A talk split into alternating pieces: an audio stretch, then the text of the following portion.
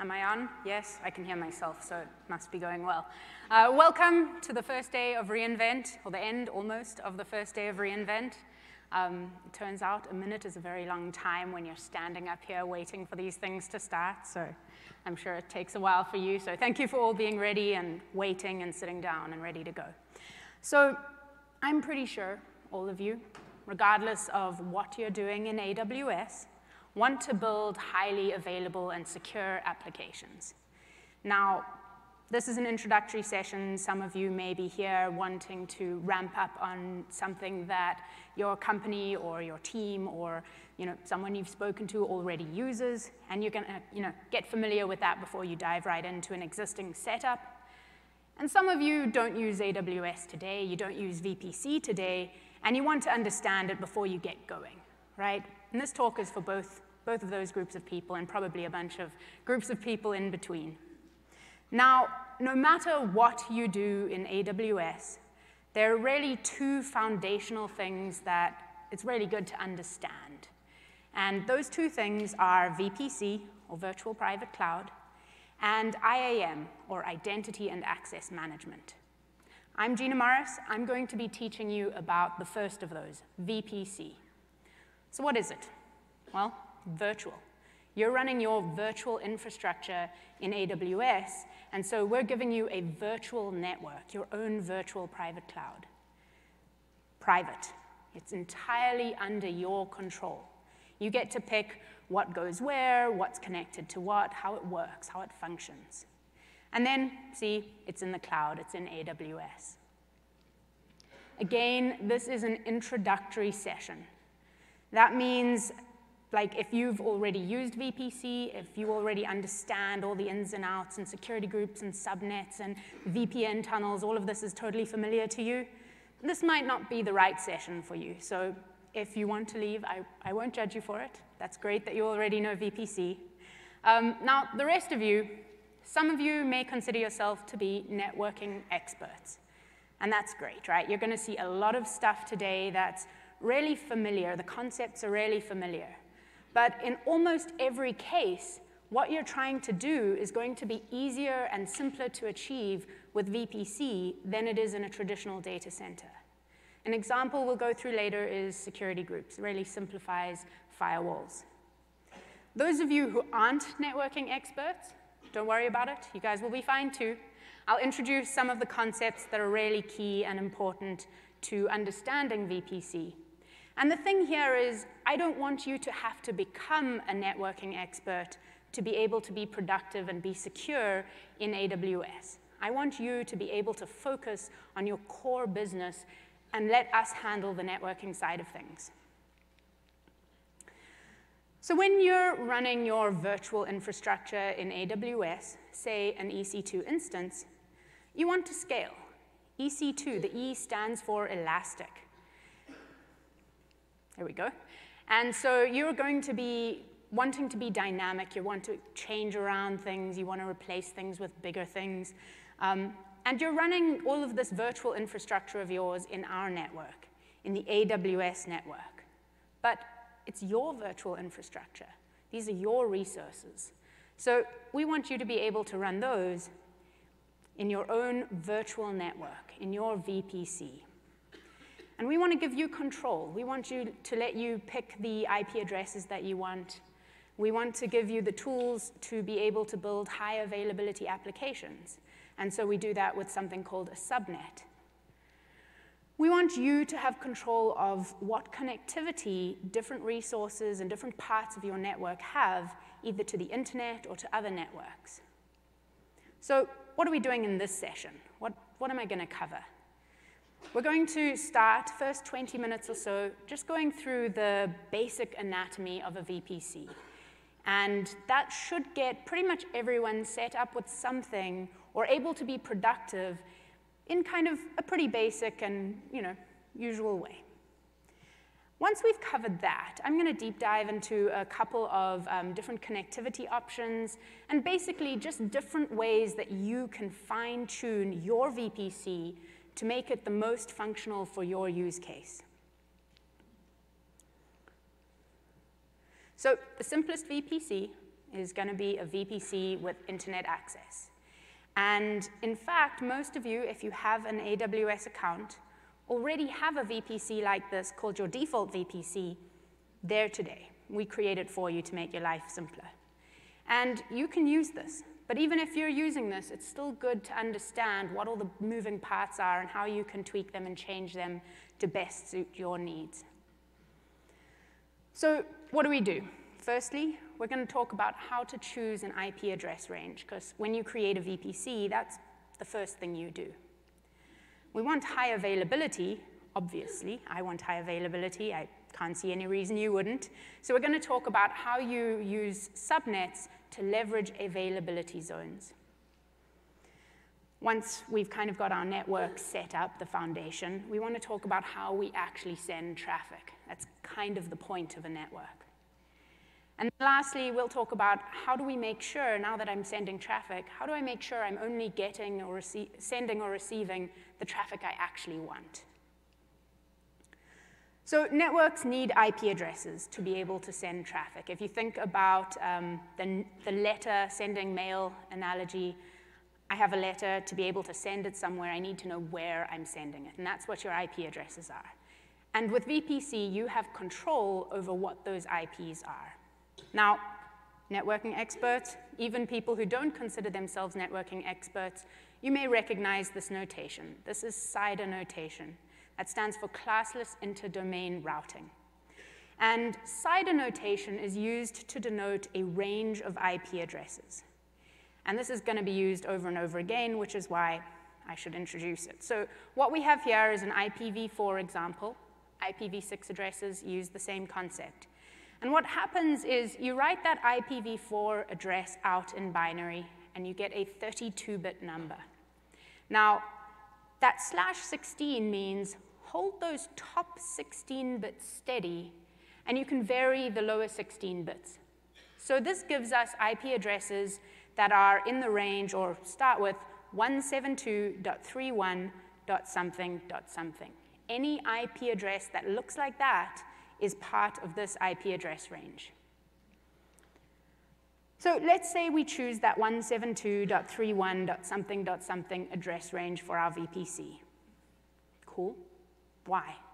Well, you can choose just about any IP address range for your VPC, but there are a couple of things to keep in mind and reasons that you might want to choose them. So the first is following convention.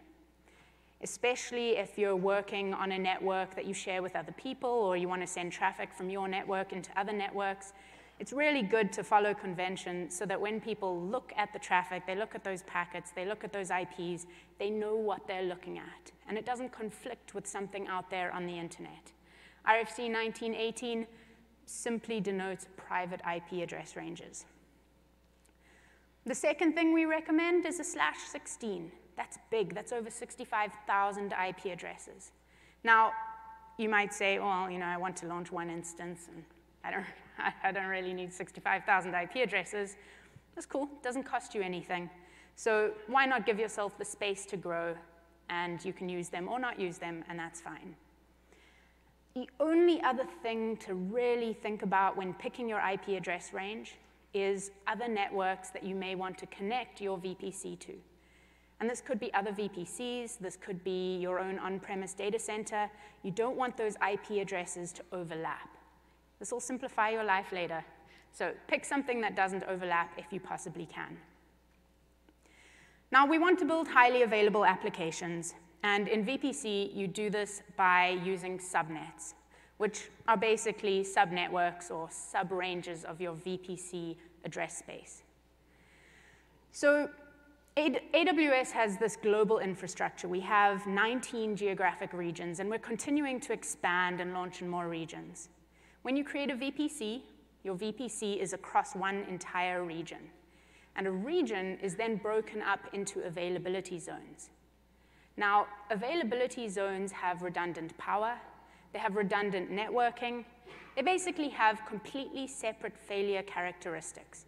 So you can see why you would really want to be in multiple availability zones. As I said, when you create your VPC, it's across all of the availability zones in a region. So you create subnets, and your subnets are limited to one availability zone each. So then when you go to launch an instance, you provide the subnet that you want to use. When you create an RDS database, you provide the subnet that you want to use. And you're basically saying, here is the availability zone that I want you to use. Again, you use CIDR notation to carve out a sub-range of that network, that VPC. So here we've got 172.31.0. something, and so on for the other availability zones. So just to recap, nice big VPC, lots of space for later. We recommend at least a /24 subnet that gives you 251 usable IP addresses. Those of you who are like, should be 256, yes, but we reserve 5 of those IPs. And then we also recommend strongly that you create subnets in multiple availability zones, because that's going to be how you actually leverage multiple availability zones. Now, last point, if you're not sure about that /16, if you're not sure about how much space you'll need, you can actually resize your VPCs by adding additional CIDR ranges later on, up to 5 of those. So in your VPC, by default, when you create a VPC, you're getting an IPv4 VPC. But you can actually run with both IPv4 and IPv6 addresses in your VPC. We give you a huge number of IP addresses. So you get a /56 VPC and a /64 subnet. And those numbers are pretty long. I didn't bother trying to figure out exactly how many billions they are, but if you feel like it, you guys can work it out and let me know the answer. That was just laziness, not because I can't. Okay, so just to demonstrate what this looks like, this is that same diagram from earlier, and your VPC will now have an IPv4 address range and an IPv6 address range. And similarly, on each of your subnets, you can go and add an IPv6 CIDR range to each subnet. Right, so we have this network, it's all set up. Now we want to actually send traffic. We want to be able to communicate from A to B, core concept of a network. So in AWS or in VPC, you do this with something called a route table. And a route table is going to define what traffic to send where. It's basically an easy-to-read list of rules that says, if traffic looks like it's going here, send it over there. In VPC, when you create your VPC, you get a default route table, and that applies to your entire VPC. But you can override that on a subnet-by-subnet basis. We'll come back to that later. So for now, we're going to just stick with one big route table for our whole VPC. So all my examples, by the way, are in the console, but you can achieve all of this using the console or the EC2 APIs. So when you create your VPC, you get this new route table, or if you create a new route table, you get this, this brand new route added in. And we've got one for IPv4, one for IPv6. And they're basically saying, if the traffic looks like it's going somewhere in my VPC, route it local. Keep it inside of the VPC. And that's great. If the traffic is destined for any other location, I don't have a route, drop it. I don't know what to do with it. And that's great, sometimes that's what you want, but that's not what we want here, right? We want to create an internet-connected VPC. So you do that by creating an internet gateway. An internet gateway is a virtual device. It's an abstraction over something highly available. And to send traffic to the internet, you send traffic to the internet gateway. And back to the route table, all you do is you add a route that says traffic that doesn't match that, this is the default route, traffic that matches anything else, right? 0.0.0.0/0 is like the wild card of IPv4 addresses. Similarly for the example IPv6 address. If it doesn't match any of the more specific routes, send it to the internet gateway. So now we're able to send traffic to the internet. And the flip side of that is you're also able to receive traffic from the internet. Cool. But you don't want to just get traffic from anywhere, right? There's a lot of stuff out there. So that brings us to network security. And in VPC, you've got a powerful yet simple tool in the form of security groups. And in a traditional data center, you would achieve the same kind of thing using firewalls. And you want your security groups to be easy to reason about, easy to understand. And so the way to think about this is, in a security group, the members of that security group share a common purpose. So let's look at an example. So let's say I have some web servers, and my web servers take requests from the internet, web requests, and in processing those requests, they turn around and they make their own request to a back-end server. Cool, response goes in, you know, standard model here. And basically, we have two different groups. Different rules apply about what traffic we want to get to the web servers and what traffic we want to get to the back-end servers. We want to allow web traffic from the internet. We only want to allow traffic from our web servers to our back-end servers. So let's look at how that looks in security groups. So the web server example, pretty simple. We're just saying allow HTTP traffic from anywhere, this wildcard CIDR range. And that's pretty straightforward, right? Don't allow SSH, don't allow random port 123, you know, don't only allow HTTP traffic. The back-end example is a little more interesting. So here you'll notice that the source isn't a CIDR range. The source is another security group. It's the web server security group. So what you've got here is a really powerful dynamic way of practicing the principle of least privilege. Every time you add or remove an instance from your web servers, it's automatically going to have exactly the right access to be able to make calls to and get responses from your back-end servers. That's a super powerful tool. And in EC2 and AWS, you want to be elastic. You want to be dynamic. You don't want to be tied down and having to manually go and update these rules by IP address. So this is really, really powerful. So to recap, security groups are your tool of least privilege. And both of those examples were for ingress security group rules. They were saying, hey, which traffic should I allow in? Drop everything else. But you can also set rules on egress traffic. So what traffic can I send? Don't allow me to send anything else. You can use those, you know, depending on your use case, however makes sense.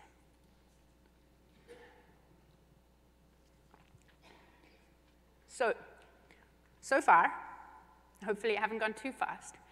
So far, you have everything you need to know to really be productive and be secure in AWS with VPC. Those were the basics. That's all there is to it. So now let's have a look at how you can fine-tune your VPC to really get the most out of it for your use case. So we're going to have a look firstly at actually having more control over what kind of connectivity you have. That example from earlier, you had access to the internet and from the internet across your entire VPC. So let's look at how you can lock that down a little bit more. Then we're going to talk about connecting to other networks. And there are two different groups here, right? One is, how do I connect my VPC to some other VPC, either in a different account or in my account or in a different region? How do I get into VPC connectivity? And then the second thing, and this is surprisingly super, super relevant, a lot of you have data centers, a lot of you have on-premise networks, and you want to be able to connect your own VPC to your own network. And so we're going to have a look at different ways of achieving that. So that earlier example, I mentioned that you can do routing on a per subnet basis. So let's go back to our web server, backend server example. We had different requirements for connectivity. Now, I haven't drawn the security groups yet. You would still use security groups, right? Two different ways of protecting yourself here. But I'm leaving them off for simpler slides. So you can put your web servers in one subnet and give that subnet a route table that actually has a route to an internet gateway. And you can put your backend servers in a second subnet that has no route to the internet, because they only ever need to get requests from the web servers, which are inside the VPC. You can do this, you know, a lot of compliance or auditing requirements will say, you know, you can't, or you have to show that your resources are not routable from the internet. This is one way of doing that. And then a lot of people just want to take a bit more of a belt and suspenders approach to security and use both routing and security groups to lock down what can and cannot be accessed from the internet. So again, the previous slide was a little bit of a simplification. I wanted to re-emphasize, you've got multiple availability zones. Hopefully, you've gone and you've built your application across multiple availability zones. So you have your web servers in multiple availability zones, as well as your back-end servers. And this means you actually want to create a public subnet in each of those AZs and a private subnet in each of those availability zones. You can associate the same route table with all of your public subnets and the same route table with all of your private subnets to achieve the same thing. So another use case for wanting to have access to the internet but not really wanting to be routable from the internet is things like, I've got a server. My server needs to get software updates. I need to reach out to some repo, and that repo happens to be on the internet. I don't want my VPC, I don't want my resources or my server to be routable from the internet. How do I fix this? Well, you can use network address translation, or NAT. And you can do this in a couple of ways. Let's just do that. There we go. So we've got a public subnet. We've got a private subnet. I want one of the servers in my private subnet to be able to access its repo out there on the internet without being routable. The two ways you can do this are, firstly, by running your own instance in your public subnet and performing network address translation yourself on that instance. Alternatively, you can use something called a NAT gateway. A NAT gateway, again, it's a highly available virtual device. It's not a single point of failure. And so all that you have to do to get this to work is you put a public IP address on that NAT gateway, and then you route traffic from your private subnet to the NAT gateway. The way NAT works is basically you get your private IP on this end, you go to the NAT gateway, it stores a map of which private IP was sending traffic, it goes off to the internet, when the response comes back, it knows about which private IP originated that, maps the traffic back to that, and off it goes, right? So you achieve that outbound-only internet access without having to open up your whole subnet to the internet. And there's your route table, same as we did with the internet gateway. IPv6 doesn't really have NAT, and the reason for that is IPv6 addresses, you don't really have private and public IPv6 addresses. They're globally unique. And so what we've created here is, so in your public subnet, you would just have a normal internet gateway. What we've created here for IPv6 to achieve this kind of outbound-only behavior is something called an egress-only internet gateway. All this is doing is it allows traffic originating in the private subnet to go out, but it doesn't allow traffic originating outside to come in. Again, you just create a route. So how many of you here, actually I'm going to ask for a show of hands, how many of you here either have multiple accounts with different VPCs in? Yeah, so I'll show have a hand. Oh, okay, there we go. People are getting brave. Good for you guys. What about maybe multiple VPCs just within one account? Yeah, okay. What about you're operating in multiple regions? So you have a VPC in one region, another, yeah, okay, cool. So lots of different use cases there, right? Now, how many of you have one of those setups and would really love to be able to just talk from a server in the one VPC to a server in another VPC? Some of you? OK, cool. Yeah, so that happens, right? And maybe you want to share a service. You know, I've got my logging service over here, and I'm doing some stuff, and wouldn't it be cool if I could just send my logs straight there without having to send them over the internet or something? Well, there are a couple of ways that you can achieve that kind of cross-VPC connectivity.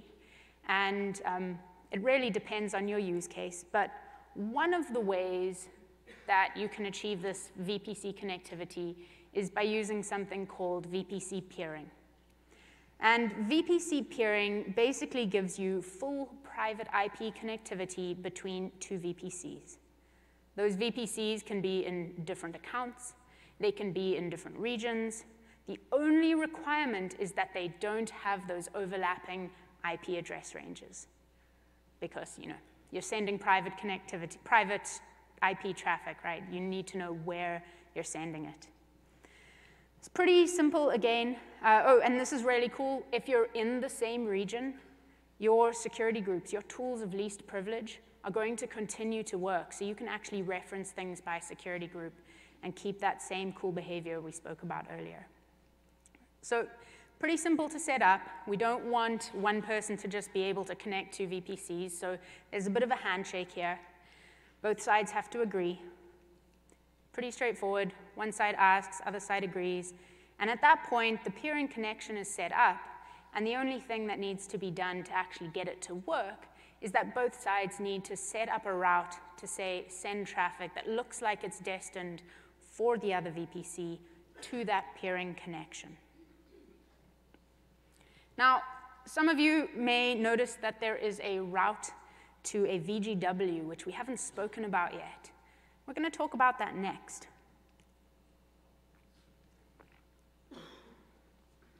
So we spoke about those of you who had multiple VPCs.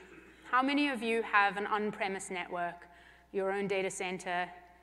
Yeah, a lot of you, for those of you who didn't want to turn around. So if you wanted to securely and privately connect your VPC to your own on-premise network, there are two different technologies for doing that in VPC. Now, some of you might be thinking, well, why would I want to do that? Well, if you're migrating, right? So if you're trying to move some or all of your applications from your own on-premise network into the cloud, it's really, really helpful to be able to transition gradually, not just lift and put it down.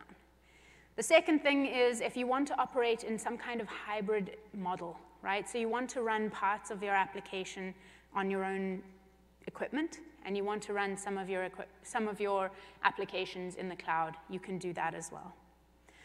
Now, little brief segue here. I'll try and keep it to a short story, but some of this is kind of the genesis of VPC. So way back when EC2 launched, you didn't have VPC. It didn't exist. You launched an instance, and you got an instance, and it had a public IP address. You had internet access, and you got a 10.something IP, private IP.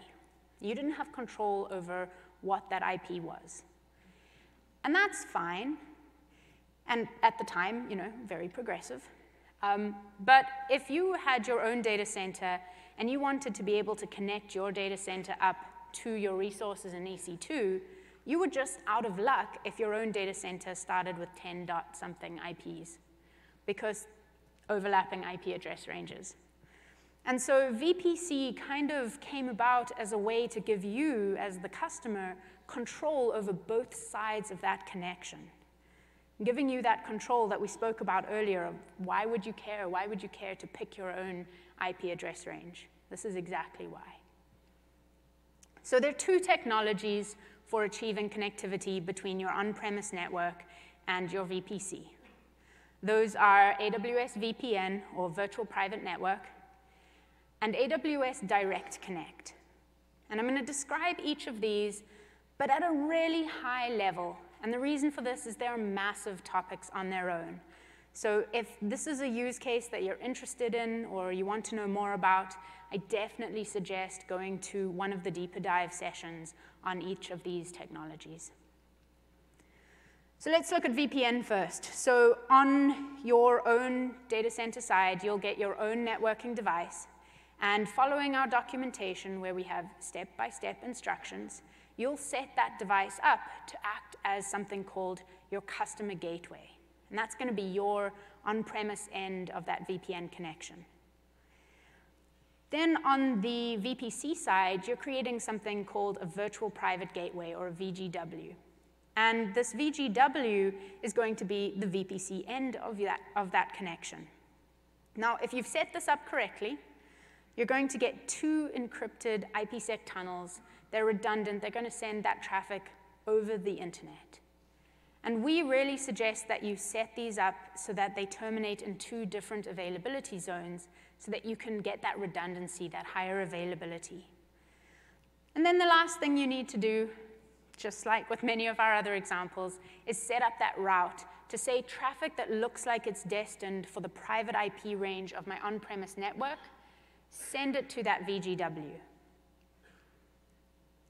So Direct Connect, there's a little bit more going on here. So we're going to introduce the sort of pieces one at a time. So we've got the AWS network. And in AWS, you're running your VPC. And you've got your virtual private gateway, the same kind of setup that we had for the VPN. And then you've got your on-premise network. You've got your own networking devices and so on. Now, with Direct Connect, just like the name implies, you're creating a physical connection, a direct connection between your own equipment and AWS. And so the way that we do this is either you, or if you're working with a partner, will put your hardware, your own networking devices, in a physical location that is shared with some AWS devices. Now, this is going to be a carrier-neutral location, something like Equinix or CoreSite or Interaction. We have this, different sites, different options, all listed in our documentation, and they vary region by region.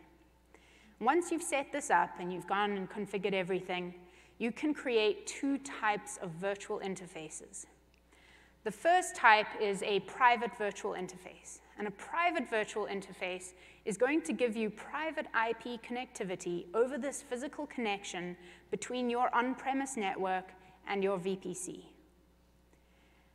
And then the second type of virtual interface you can create is a public virtual interface. And a public virtual interface is cool because it gives you public connectivity to public AWS IP space. And so this means if you're running an application on your on-premise network that wants to maybe get some data out of S3, you can get that data along that Direct Connect link. You don't have to go over the internet to get that information. So you keep practicing almost that same principle of least privilege where you're not doing more or going outside of the bounds that you've set up in this connection. Now, we've spoken a lot about routes. And static routes, if you think about it, are these manual routes that you're going in and you're saying, hey, traffic that's going to 1, 2, 3, 4, send it to this gateway. If you have a lot of those, it can get pretty complicated. And it might get hard to maintain if you're trying to update them a lot and so on. And so you can use something called BGP, that stands for Border Gateway Protocol, to actually propagate routes from your on-premise network into your VPC. Now, especially if you're operating in a setup where you have multiple different Direct Connect connections, you can actually change the number of hops on each of these routes that you propagate to actually help direct the traffic along certain paths. If you're already familiar with BGP, this might make total sense. If you're not, you might need to go and do some reading. I'm not going to try and deep dive too much further into this, but the high level is you can propagate routes and simplify some of that management if you've got a lot of different routing changes and stuff going on. So in summary, the basic concepts of VPN and Direct Connect are the same. You're connecting your on-premise network to your VPC, but they're different methods, and the one you choose is going to depend on your use case, your needs, and it very often comes down to your data transfer requirements.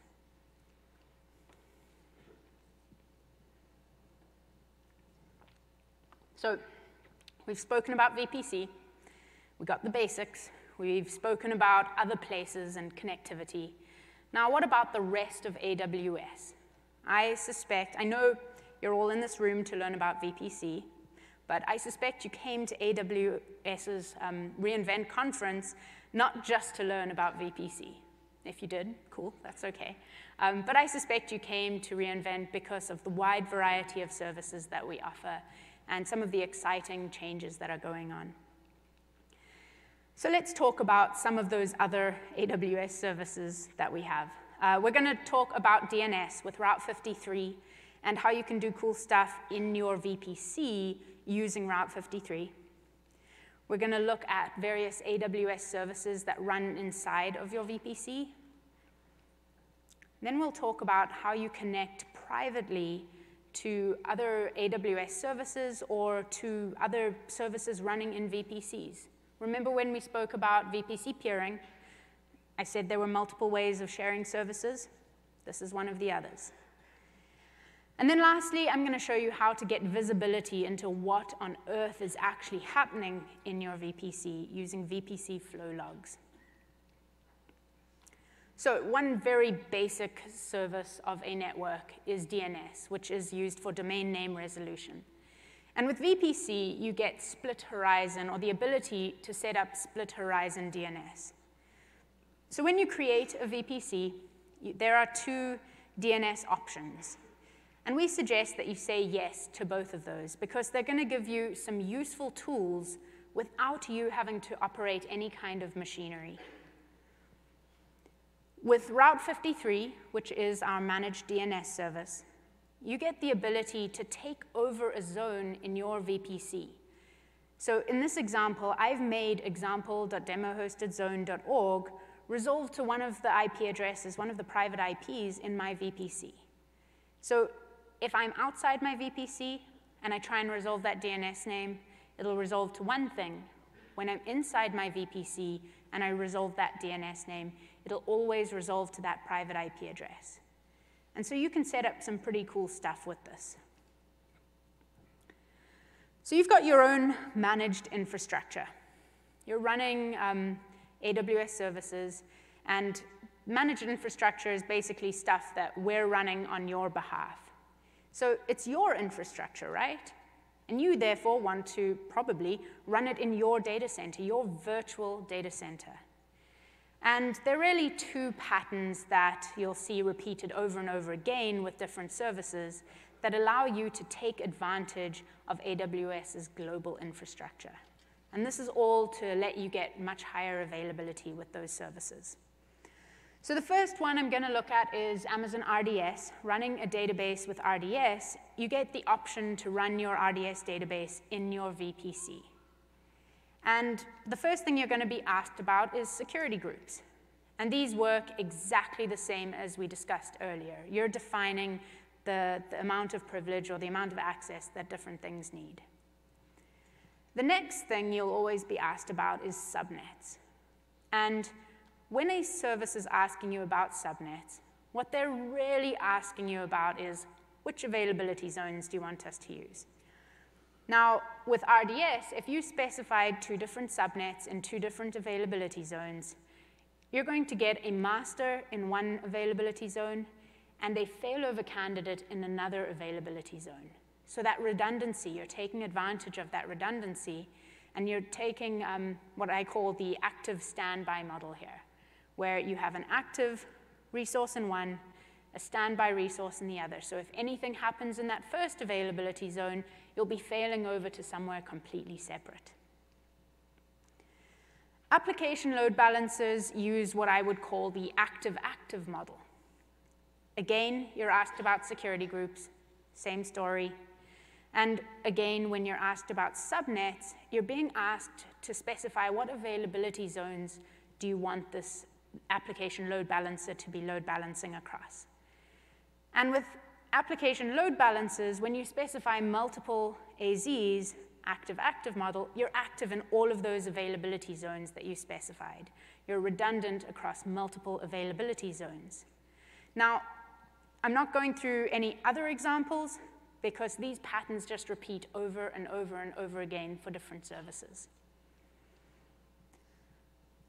So direct private connections to AWS services, right? We spoke about locking down your VPC, restricting internet access for a variety of reasons: security, belt and suspenders approach to security, auditing, compliance, things like that. But you still might want to get your data out of S3. You still might want to use the EC2 APIs. So this is one of the ways of achieving that, is with VPC endpoints.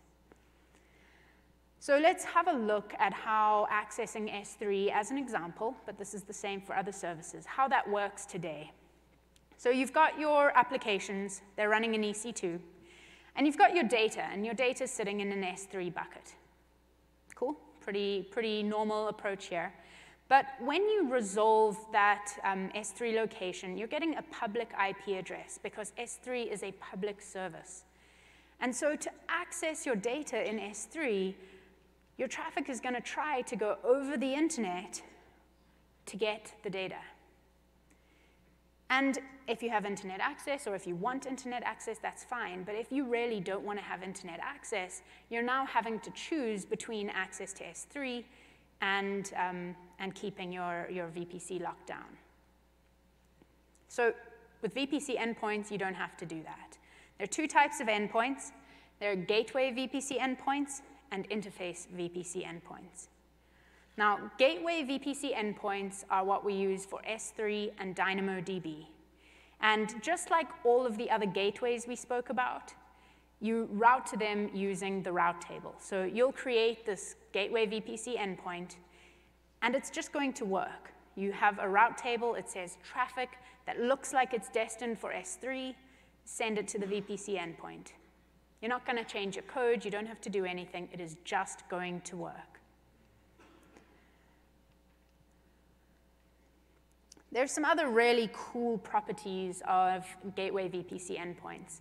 And again, allowing you to practice the principle of least privilege. Specifically, you can add a policy, an identity and access management policy, onto your VPC endpoint that can control or allow you to control exactly what operations that VPC endpoint can make against that service.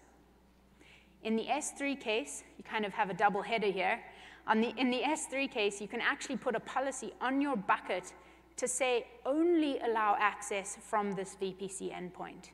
Don't allow access from anywhere else.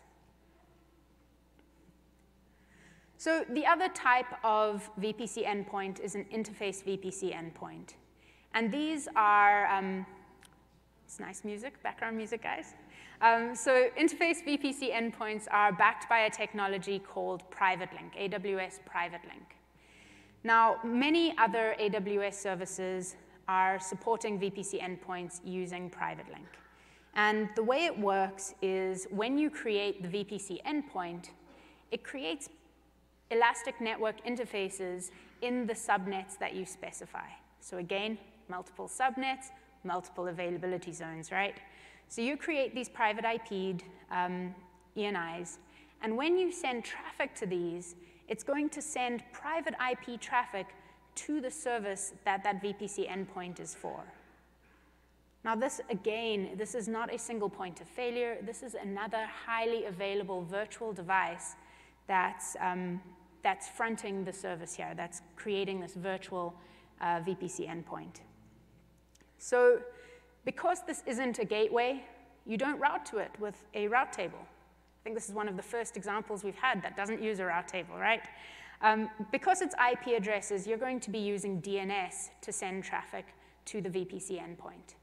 And we create a DNS name for the whole region for that VPC endpoint. But then we also create a DNS name for each availability zone so that if you want to keep your traffic within an AZ, you can do so. Now, some of you might be looking at this and saying, oh, now I've got to go and change my code to point my endpoints at the right place. Yeah, we don't want you to have to do that either.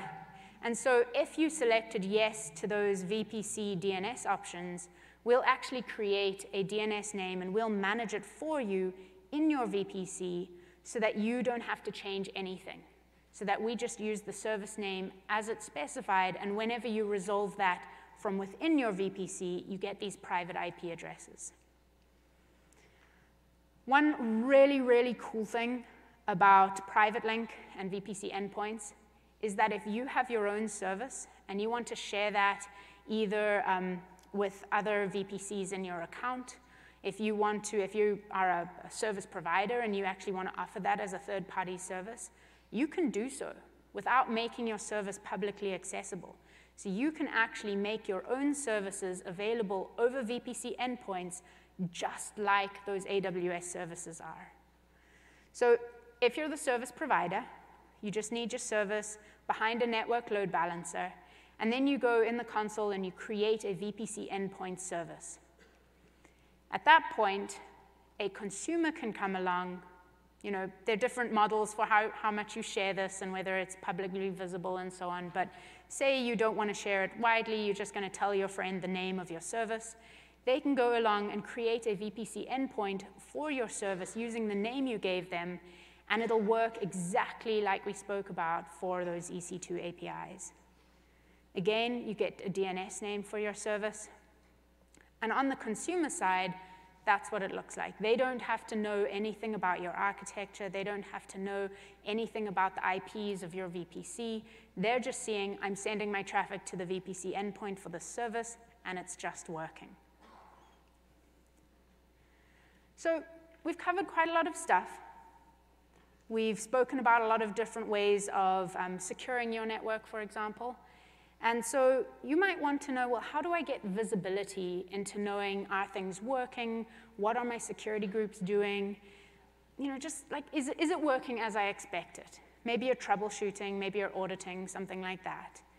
And you can do that using VPC flow logs. Flow logs are super useful, and you don't really have to manage, or you don't have to manage any infrastructure to get them set up. So to set them up, super quick and easy, you just go to the VPC console, to the flow logs tab, and you click create flow log. And then we walk you through what you need to get going from there. And you can see in this example, I have it set up to send traffic both to S3 and to CloudWatch logs, so different locations depending on how you want to consume that data. Here's an example of what your flow logs actually look like. This is in CloudWatch logs. And so I had an example. I made it up for you guys. I set up a security group to allow HTTP and SSH and to reject everything else. And so you can see here, we say, hey, I accepted this traffic. It was HTTP traffic, so on TCP port 80. And then you can have a look at who sent this traffic. In this case, it was another instance that I was running and pinging between these things, so there you go. And it works the same for IPv6 traffic, so you can actually go and have a look at both your IPv4 and your IPv6 traffic and see exactly what is and isn't working, what's being rejected, and so on. So to wrap up, what have we gone through in this hour? I think quite a lot. We spoke about your network, your virtual private cloud, and your resources in AWS. We spoke about how to actually do networking in AWS, how to leverage the different fundamental VPC components to set up your network so that you can actually leverage it for higher availability. We spoke about security, really, really important to have good network security, to be able to control who can talk to whom in a low-maintenance way, following the principle of least privilege. We spoke about running AWS services inside of your VPC and how you get the best or the most out of that. And then we spoke about, right now, about getting visibility into what your security groups are actually doing. We spoke about connectivity, and again, there are so many different connectivity options. I really do suggest if there's some kind of connectivity you want to know about that we didn't cover here, you know, come ask us at the booth. I'll take questions afterwards. I think they asked if we'll go into the hall. But there really are a lot of different types of connectivity we didn't cover here today. We spoke about internet connectivity. We spoke about connectivity to your on-premise data centers using VPN and Direct Connect. We spoke about connectivity between VPCs using peering, using VPC endpoints in some cases. And we spoke about how to get connectivity to AWS services without having to go over the internet using VPC endpoints. All of this is intended to give you a visible, flexible, zero maintenance, and entirely under your control network that you can use to run in AWS and be secure and highly available. Now, in terms of related breakouts, there are so many sessions that are relevant or related to this one. And so I've picked some of the ones that I think are pretty related to what I spoke about. If this was kind of set at the right level for you, if you were like, yep, I learned some stuff, this was good, I definitely suggest going to NET 202.